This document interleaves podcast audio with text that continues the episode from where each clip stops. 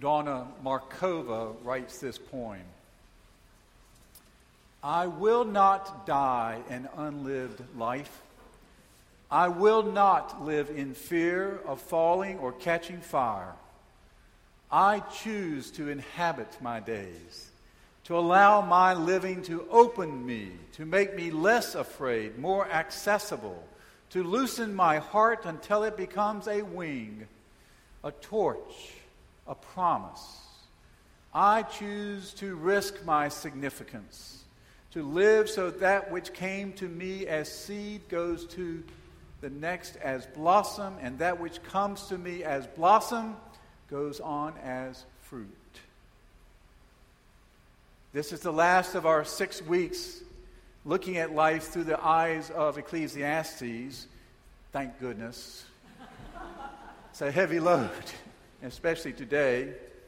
Who declares life from his perspective as essentially meaningless, with a little God thrown in. But not much. There is nothing of ultimate value under the sun. And interestingly enough, we agree with his premise that there is nothing of ultimate value under the sun. But remember the title of this sermon series we have enjoyed, Living Above the Sun. It's from a different perspective, a different platform. He is missing the point of view from above. Remember C.S. Lewis's words, aim at earth and you get nothing. Aim at heaven and you get earth thrown in. Our last title today for this last week of the sermon series, Life and Death Above the Sun. I want to begin and end these thoughts with a personal story of a person who is face to face with death. I do this because as people come near the end, they often have an insight and a truth that penetrates the veil between this life and the life to come, and they become the bestowers of hope for us who remain here a little while longer. The first story, then, is also a poem. It's written by a young woman who was 23 years old when she died. Her name was Stephanie Gunnels. We attended her funeral back in 1994. We attended her funeral because their families were dear friends of ours. And Stephanie included this, or her family included this poem on the back of her burial bulletin. She had written this in the year past. Particularly timely in light of Breast Cancer Awareness Month. I have a scar above my heart, her surgery. Because of it, I'm with the Lord and will never depart. Cancer led her to the feet of the Lord. It makes living so clear and the ones I love so dear. I read in a book one day, instead of saying, why me, say, try me. So go ahead and try me. You may see a whole new Stephanie. I'm only human and I do fall short. Sometimes the days seem all wrong, and every now and then I scream, I can't go on, but the Lord steps in and gives me strength. I think of my husband and my son, and from somewhere, the Lord, she has in brackets, I have the courage to go on. I have to be brave during the trial I've got, because believe me, it's the only way I know how to be. I know I can take it even though it gets rough, because through taking it, I will only get tough. I remember the days when I could hardly walk, and at times I didn't even want to talk. I lost control of the normal things and cried for the way life used to be. I could only hold on and pray for the best, and look at me now with the Lord by my side.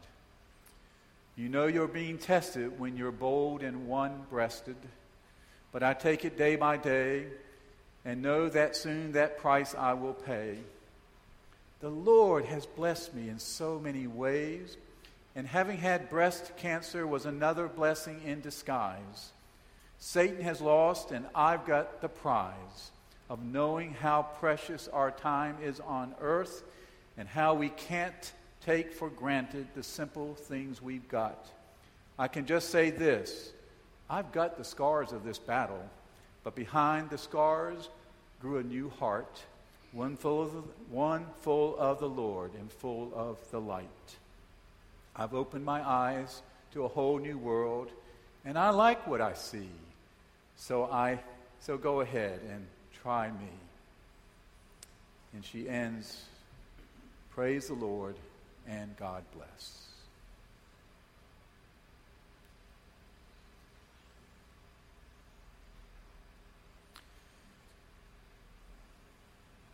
I feel very privileged to be the one to speak to this last topic today, life and death above the sun. I will tell you why. There was a time when my wife Ellen and I had too much death around us.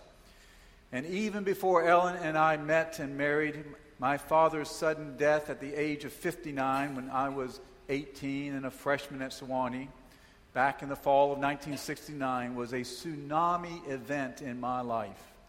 Never had death visited me so close to home. I remember most every detail, and it has been 45 years past. Then came 1983, Ellen's and my marriage weekend in May of 83 at St. Jude's Walterboro. But that weekend also included the death of her beloved sister, Jean, at age 33, the day after we were married.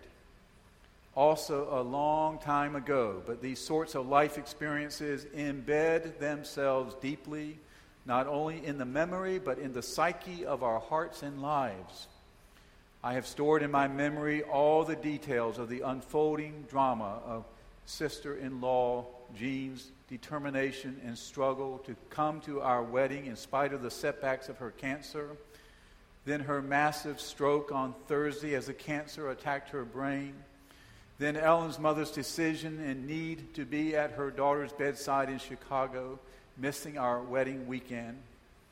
The call Sunday, the day after our wedding, that Jean had died. And our return to Walterboro and a honeymoon-turned-funeral trip to Chicago for Jean's service. Wow, 31 years ago. And I recall those memories with ease.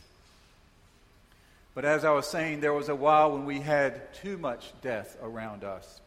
That was in the early 90s, and especially one year, 1993. In late November 1991, my mother, Dallas Lumpkin, died after a long illness. Then about 1 year later, in January of 1993, our 17-year-old son's best friend, my other son, if you will, one who vacationed with us every year at Edisto, very close to all of us. His name was Clay. He took a gun, sat down under a tree near a golf course in Aiken, and shot himself. Only 5 months later, in 93, we experienced a parent's worst fear. Our son, Jeff, was tragically killed in a single-car auto accident. Then in December, a bit less emotionally painful, we had yet another funeral to attend, and a family member's loss to grieve when Ellen's grandmother died. 4 deaths in 24 months. My mother, our son's best friend, then our son, and then a grandmother. Ellen and I, our daughters Jean and Hope, were maxed out. These very personal events, combined with the regular routine as a priest of being close to families at times of a loved one's death, have made Ellen's and my questions about death and about the life to come all the more urgent and all the more personal. What happens when we die? Where do we go? Is there more? Will we see again our loved ones? What assurance does the Bible give about this? What does St. Paul say? And especially, what does Jesus say about death and the life to come? I mean, Paul can sound like Ecclesiastes at one point, but he doesn't leave us hanging. In the 15th chapter of Paul's letter to the church in Corinth, "If the dead are not raised, then Christ has not been raised either," Paul will write. "And if Christ has not been raised, your faith is futile. You are still in your sins.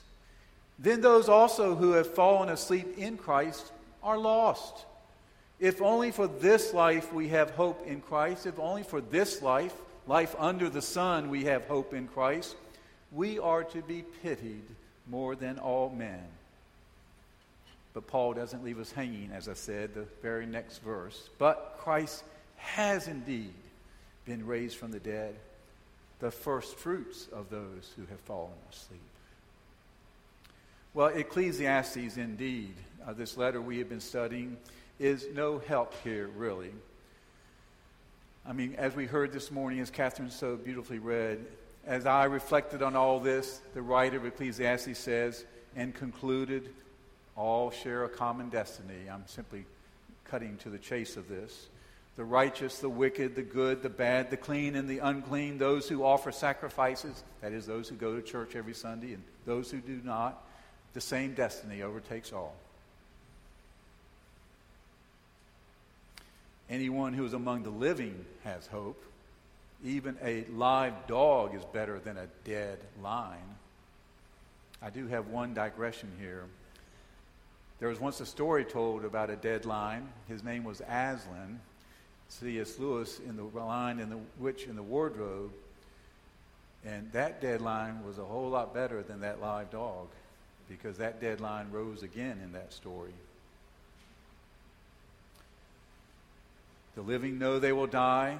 The dead know nothing. They have no further reward. Even the memory of them is forgotten. Down, down we go. Enjoy life with your wife, whom you love. That's all you got. All the days of this meaningless life, God has placed you under the sun. All your meaningless days. This is your lot in life, in your toilsome labor under the sun. That's why we title this Living Above the Sun. Of course, we cannot know the scientific certainty. We can't take this into a laboratory and know what lies ahead of us after this life. But faith is belief and conviction without scientific certainty. Remember Hebrews. Faith is being sure of what we hope for and certain of what we do not see. Jesus was sure and certain about what we could hope for. Moreover, do we believe Jesus? Do we trust Jesus with our lives, the whole of our lives here and our lives after? I love those brilliant words of Scripture. They're right out of the Bible. They're at the beginning of every burial service that we have here in this wonderful building or in the door hall. Those wonderful words that have been said for hundreds of years out of the Episcopal and Anglican tradition. They're all straight from the Scripture. You know them well. We lead off, I am the resurrection and the life, says the Lord. He that believes in me, though he were dead, yet shall he live, and whoever lives and believes in me shall never die. That's what Jesus told Martha and the crowd in front of Lazarus' tomb. We hear also from the Old Testament on that burial, these burial days. And the second line that we say as we process down the aisle with a cross ahead of us is from Job. I know that my Redeemer lives, and that he shall stand at the latter day upon the earth. And though this body be destroyed, yet shall I see God, whom I shall see for myself, and mine eyes shall behold, and not as a stranger. And then the next sentence takes us to Romans and Paul's letter. For none of us lives to himself alone, and none of us dies to himself alone. If we live, we live to the Lord, and if we die to the Lord. So then, whether we live or die, we belong to the Lord. For this very reason, that passage concludes, Christ died and returned to life so that he might be the Lord of both the dead and the living. And then the last line of those four sentences is from John's Gospel. Blessed are the dead who die in the Lord. Even so, says the Spirit, for they rest from their labors.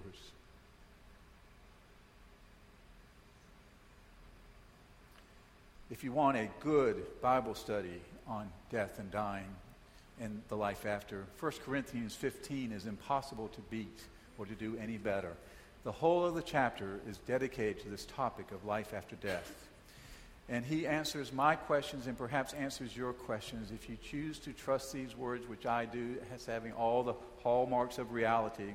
Paul will say, how are the dead raised? He writes, what kind of body will they come? How foolish. What you sow does not come to life until it dies, unless it dies. You don't sow, you have to put the seed in the ground.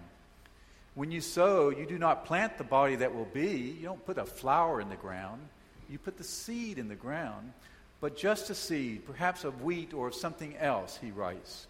God gives it a body as he has determined, and to each kind of seed he gives its own body. Perishable, it is raised imperishable. It is sown in dishonor, it is raised in glory. It is sown in weakness, it is raised in power. It is sown in natural body, this body. It is raised a spiritual body, another body, that body. If there is a natural body, Paul concludes, there is also a spiritual body. And then he builds to this tremendous crescendo in that chapter. When the perishable has been clothed with the imperishable and the mortal with immortality, then the saying that is written will come true, death.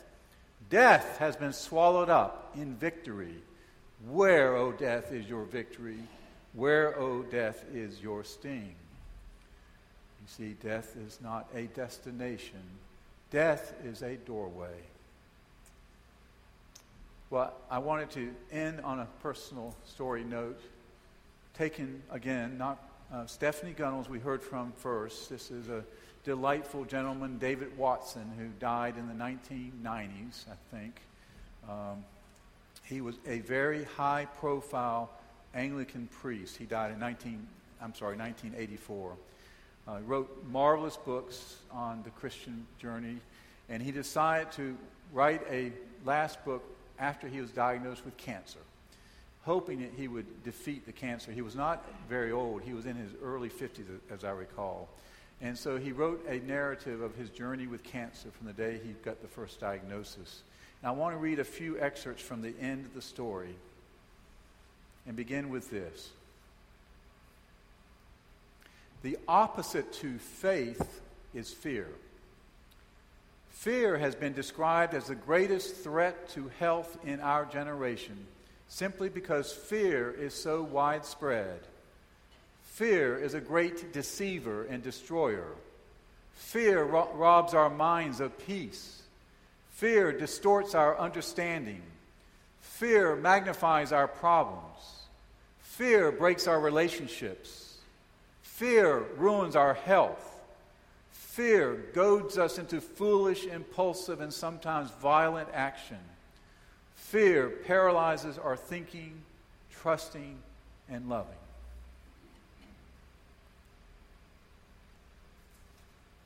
He's getting closer to his last day in these next few pages, and he writes this. In one sense, the Christian is not preparing for death. Essentially, the Christian is preparing for life, abundant life in all its fullness. The world with its fleeting pleasures, read Ecclesiastes, the world with its fleeting pleasures is not the final reality, with heaven as a shadowy and suspect unknown. The best and purest joys on earth are only a shadow of the reality that God has prepared for us in Christ. Eternal life begins as soon as we receive Christ Jesus as our Savior. We can start enjoying eternal life now in increasing measure and should be preparing not for death but for the consummation of that perfect quality of life when we are completely in God's presence forever. Quantity of life is not nearly so important as quality, even for terminally ill patients. By the way, I don't like that word terminal, which means the end of something. In reality, when the body of the Christian dies, the really wonderful journey has only just begun. And then his last words. I am not now clinging to physical life, though I still believe that God can heal and wants to heal, but I am clinging to the Lord. I'm ready to go and to be with Christ forever. That would be literally heaven. But I'm equally ready to stay if that is what God wants. The last page of the book. The last couple of months have been seeing some pretty sweeping changes in my own life.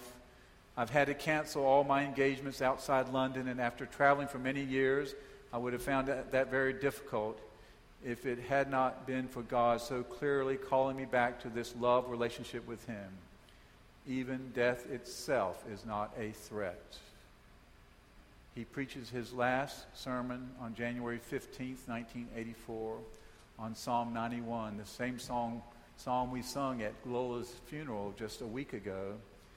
He who dwells in the shelter of the Most High, who abides in the shadow of the Almighty, will say to the Lord, "My refuge and my fortress, my God in whom I trust." And his wife writes the end. Late on the evening of Friday, February 17th, David said to Anne, his wife, "I'm very tired. Let's go home." And he died.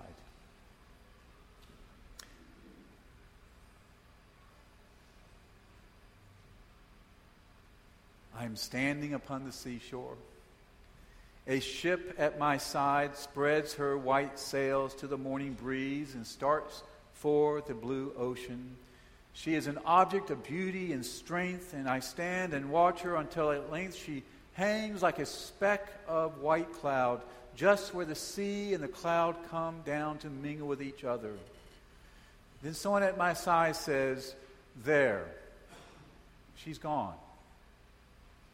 Gone where? Gone from my sight, that's all. She is just as large in mast and hull and spars as when she left my side, and just as able to bear her load of living freight to their place of destination. Her diminishing size is in me, not in her, and just at the moment when someone at my side says, "There, she's gone."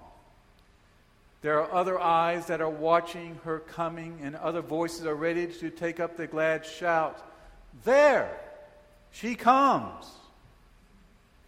And that is dying. Donna Markova, I will not die an unlived life. I will not live in fear of falling or catching fire. I choose to inhabit my days, to allow my living to open me, to make me less afraid, more accessible, to loosen my heart until it becomes a wing, a torch.